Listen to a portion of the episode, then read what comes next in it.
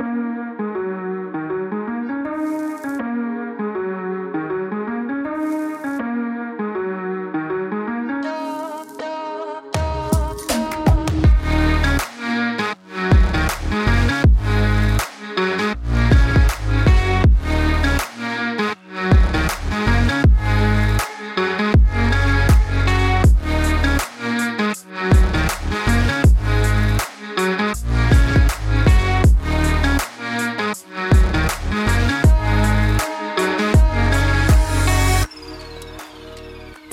här tycker jag ska bli ett intressant avsnitt. Mm.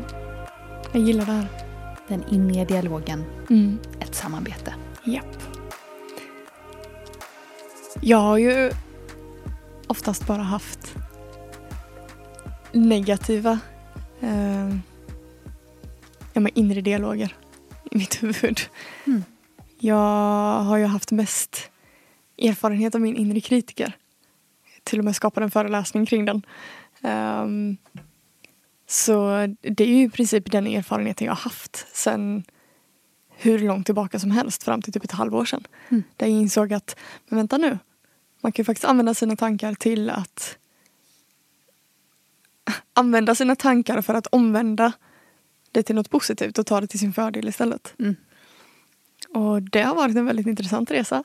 Mm. Otroligt intressant. Och spännande och kul. Vad är det du har upptäckt på din resa? Ja, men dels så om vi tar det till den inre kritiken som har varit väldigt närvarande. Um, så har jag liksom lyckats bygga upp en relation till den här inre kritiken som troligtvis är från min tonårstid. Men så har jag också hittat jag vet inte vad jag ska kalla det, min inre vän, men jag tror det är liksom mitt inre barn egentligen. Som har en mer positiv attityd och mer lekfull till livet och är så här, ta det med en klackspark. Mm. Liksom. Och det här, kan, det här kan låta konstigt. Men när min inre kritiker börjar sätta igång ibland så märker jag hur min inre, mitt inre barn, min inre vän börjar en diskussion med den här inre kritiken. Men det är som att jag som är som en tredje person som så backar undan och så kan jag sitta och typ höra hur de två diskuterar. Är det du som hör eller är det en tredje karaktär som hör? Det är nog en tredje karaktär. Mm. Det är nog... Undrar vem det är? Ja men det, det är någon laid back person som bara såhär, hmm, okej. Jag låter er två hålla på där uppe. Eh, och oftast är, ju, är det ju det här lilla barnet som vinner. Mm. För att den inre kritiken orkar inte hålla emot längre. Mm. Utan så bara, okej, ja ja. Jag bara spökar här. Okej, men jag, jag, jag går väl nu då så får väl ni ha ert roliga. Eh, Mm. Men också så här bjuda in den inre kritiken för den vill ju bara vara med Mm. på ett sätt. Mm. Så det, det är så här väldigt konkret, eller, så här, eller jo konkret och väldigt roligt exempel på hur jag liksom kan backa ur, lite så komma ut i tredje kameran Mhm. eh, och få andra perspektiv på när det börjar röra sig i huvudet. Liksom. Mm. Vad, vad är din relation till den inre dialogen? Eller till det? Det är som att det är tyst rätt ofta, rätt långa perioder under dagen. Tills det inte längre är det. Och då vet jag att Mm. okej, nu är någon framme här och tycker saker. Då vet jag att det är en karaktär eller en röst som är ute på, på eh, lekplatsen. Mm. Och jag tänkte på den, eh, den här mer kritiska rösten som du beskriver. Jag har nyligen bekantat mig idén om att även den behöver ha sin del på lekplatsen. Mm. Så att inte den kommer och hijackar alla andras lekar hela tiden. Mm. Och jag har inte riktigt landat i vad den, för att, låt, låt mig kalla det för perfektionisten inom mig till exempel. Mm. Den tenderar att komma och, och peka på vad alla andra karaktärer gör och tycka att de inte gör saker bra nog. Så att då har jag börjat fundera på hur jag kan sysselsätta just den delen av mig själv. Ehm, för jag tror inte att det är en vinnande strategi att börja förneka delar av mig själv. För då kommer det bubbla upp ännu kraftfullare kanske. Mm. Eller med ännu större kraft. Um, misstänker jag. Så att jag har funderat lite på hur alla ska kunna komma till sin rätt och inte känna sig exkluderade. Mm. Får jag pausa lite där? Mm. Vi, eller ja, du sa karaktärer. Mm. Jag tänker för de som lyssnar Mm. och inte vet vad fasen vi pratar om när vi säger karaktärer. Ja, Jag tänker att det kan finnas en poäng att förklara vad vi menar. just det. Um, vill du göra det? Jo men för mig så handlar det om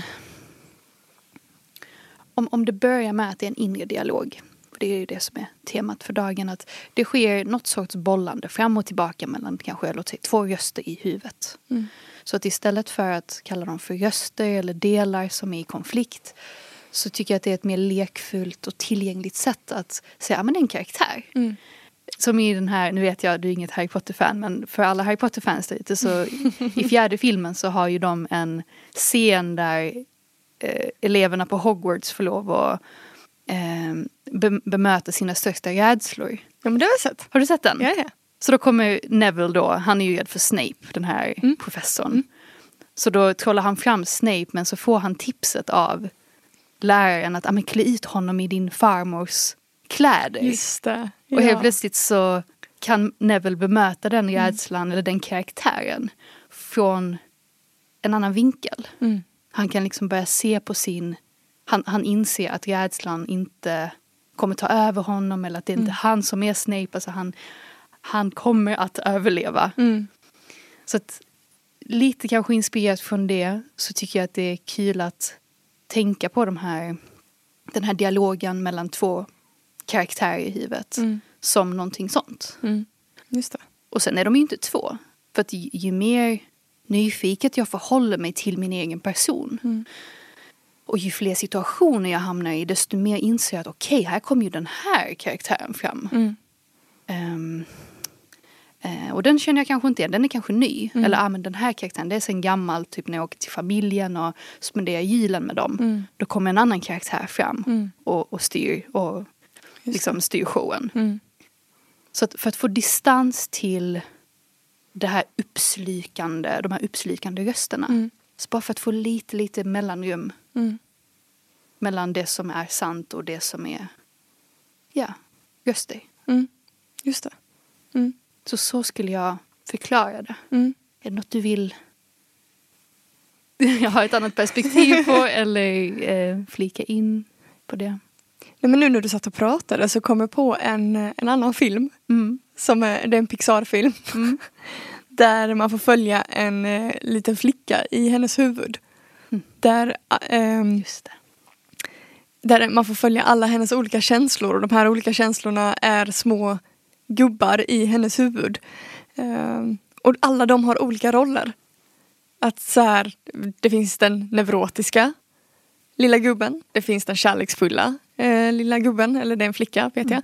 Eh, den arga, den ledsna, eh, den ex- exalterade. Mm. Ehm, och nu när vi satt och pratade om det så bara poppade alla de här gubbarna upp. Och jag, jag, jag kan så här notera att jag kan känna igen det i mitt huvud. Mm. Och nu när jag har liksom fått bekanta mig med de här olika karaktärerna de det senaste halvåret så är det så mycket lättare att faktiskt ha en relation med dem. Just det. Och kunna använda dem i olika situationer. Ehm, till exempel jag har en... Det finns en del i mig som är liksom en gammal vis kvinna på något sätt. Som kan lugna mig när det känns tufft. Eh, och jag, det, jag, jag är väldigt visuell av mig. Jag ser väldigt lätt bilder i mitt huvud. Och jag kan liksom se, till exempel när jag har ångest. Då kan jag liksom sätta mig på sängen hemma och blunda. Och så ser jag hur jag, i den form jag är nu, kan sitta liksom mitt emot eller bredvid den här visa kvinnan. Som liksom börjar ställa frågor. Så här, men, vad beror det här egentligen på? Varför har du ångest? Vad... Kan du så backtracka vad det är som har hänt under dagen? Mm. Vet du, är det någonting som har hänt som gör att du har ångest just nu. Mm. Och bara att börja ha den dialogen med mig själv i ett lugnt space med den andra delen av mig själv Mm.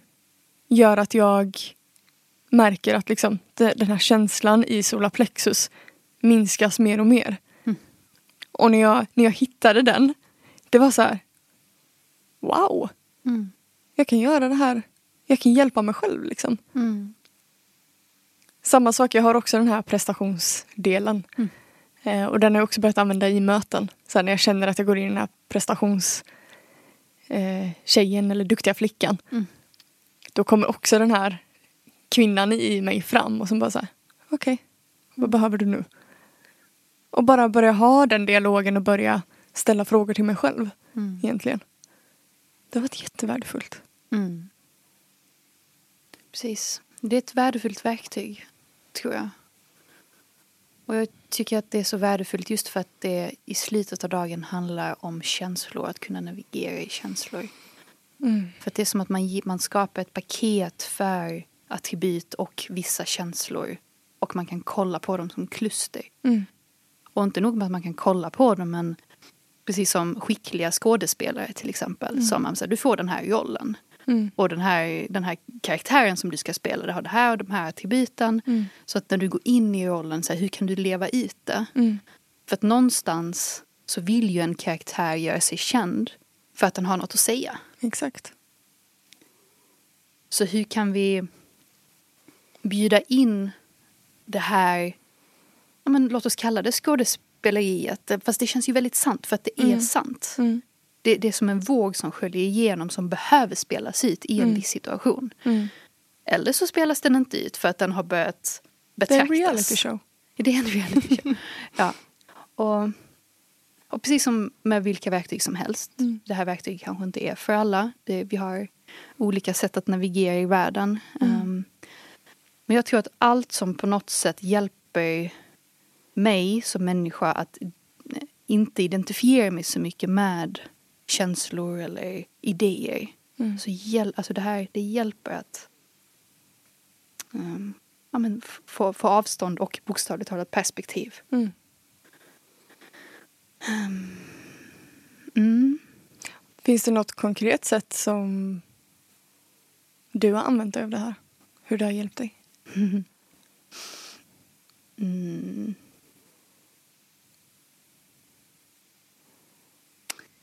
Ja. Hmm.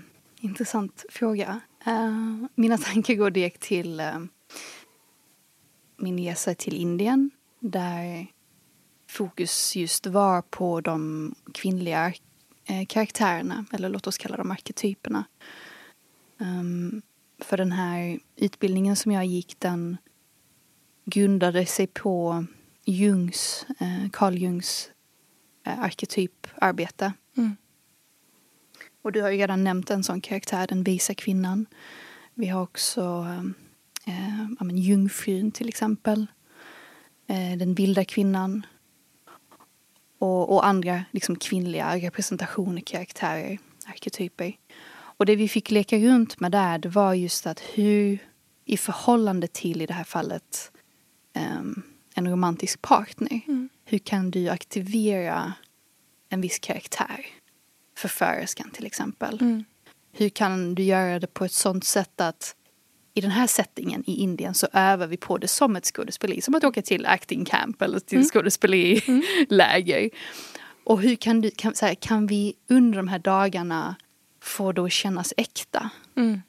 För att jag, jag tror väldigt mycket på att karaktärer antingen kan dyka upp för att livsomständigheterna eh, liksom blir som de blir och att Mm. en karaktär växer fram inifrån. Men jag tror också, precis som i skådespelerifallet, att om vi bara övar och, och känner in så här, hmm, hur känns den här karaktären i mig? Mm.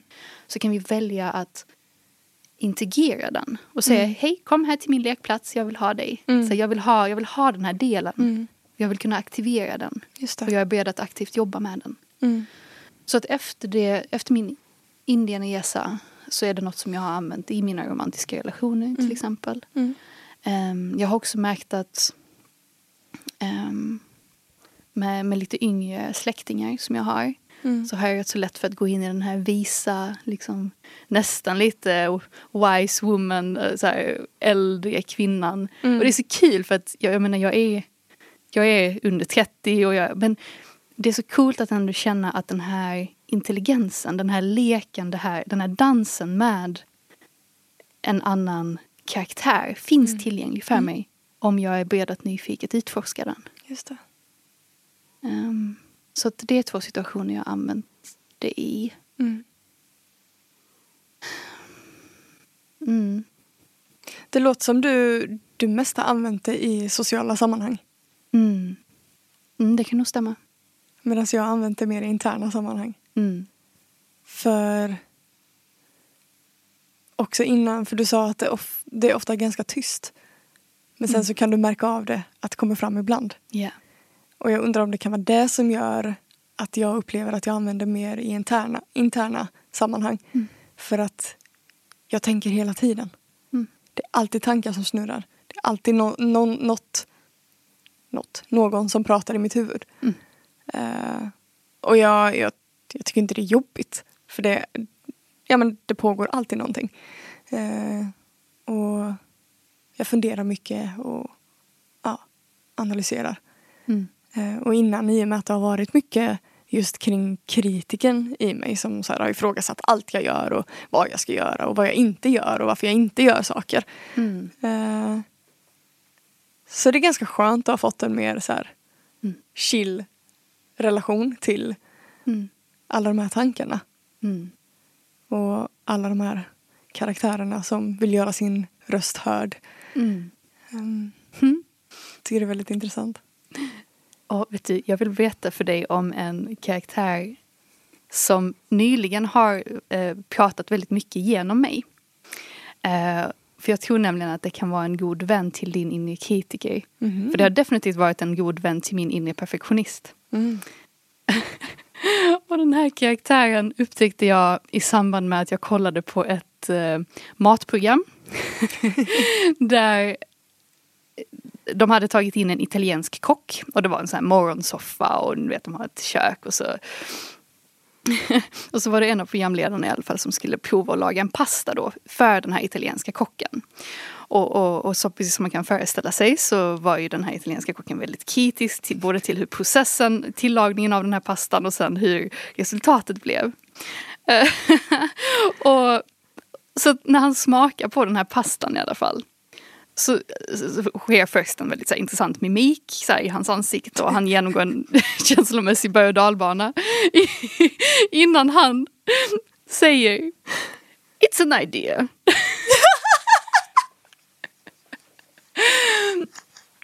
och, och jag älskar honom för att han är så Ja, men han, han, han vet ju vad han pratar om och han, han vill samtidigt, han, han är för classy för att köra över den här stackaren som har lagat pasta. Så han säger it's an idea.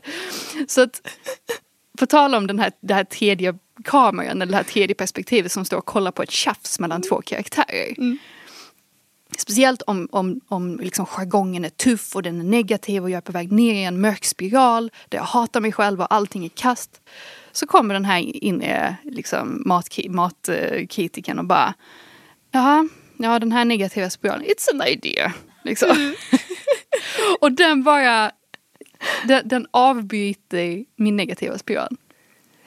Och jag, Skulle, ja. Mm. Och Nej, och jag bara blir påmind om att allt positivt, negativt spelar ingen roll vilka etiketter jag sätter på det. It's, it's an idea. Skulle du snarare säga att det är din inre italienare? Du kanaliserade väldigt bra med kroppen också. It's an idea. jag, tror fler, jag, tror folk hade mått bra om de hade haft en liten kritisk italiensk kock som bara kollade Mm. på alla knasiga tankar och lite då och då bara it's an idea. Just det. Ja. Men han är lite farlig för att ha, ha, hans superkraft är ju, hör du att jag säger att det är en han också? Ja. Ja det är klart för jag har ju sett en manlig representation. Okej, Mm. hur som helst. Han är lite farlig också för att precis som allt så har ju han en skuggsida. Mm. Och det är att om jag kommer på någonting briljant och du vet mitt inre barn bara säger ah, men kolla det här, det här ska vi göra, det här är jättespännande. Och då kan han komma in och bara well it's an idea. Mm. Är du med? Just det. Så man får passa sig när, eller jag får passa mig när jag använder mig av honom. Mm. Just det. Men han är cool. Och den är utomordentligt bra att säga i alla situationer. På tal om sociala sammanhang. Mm. Där jag inte riktigt vet om jag ska säga ja eller nej till någonting. Så bara, it's an idea. Bra att veta Ja, för framtiden. för, för vet du vad jag säger egentligen? Då säger jag att jag behöver tid. Mm. Och så här förstå vad jag har att göra med. Just det. Ja, den är bra. Den har inte jag någon karaktär för. Min, min tänkare. Just det. Den har jag ju också, jag på nu. Det var bra att du berättade din story för då kommer jag att tänka på den. Mm. För den är ju väldigt, den är väldigt stor i mitt liv. Mm. Det kanske är den, den här, den fysiska, ja, Mm. jag vet inte. Så om vi skulle kolla på dagsläget. Mm.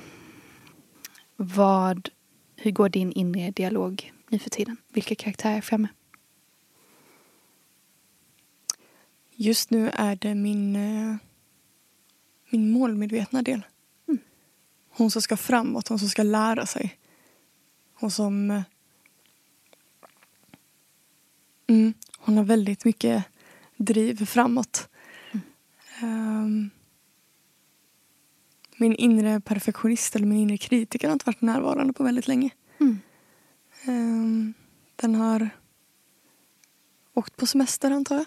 Jag vet inte. Eller bara vilar för den har varit igång i så många år. Mm. Och bara oh shit nu kan jag ta min paus. Skönt. Mm. Eh, och mitt inre barn är väldigt levande. Mm. Hon busar väldigt mycket just nu. Jag känner mig jättebusig. Mm. Det är de som är mest levande. Mm. Och det är skönt. För det var, det var länge sedan. Så det är skönt. Härligt. Hos dig då? It's an idea.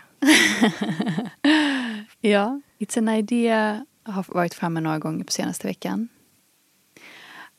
Andra karaktärer som har varit inne, definitivt min inre rebell. Mm.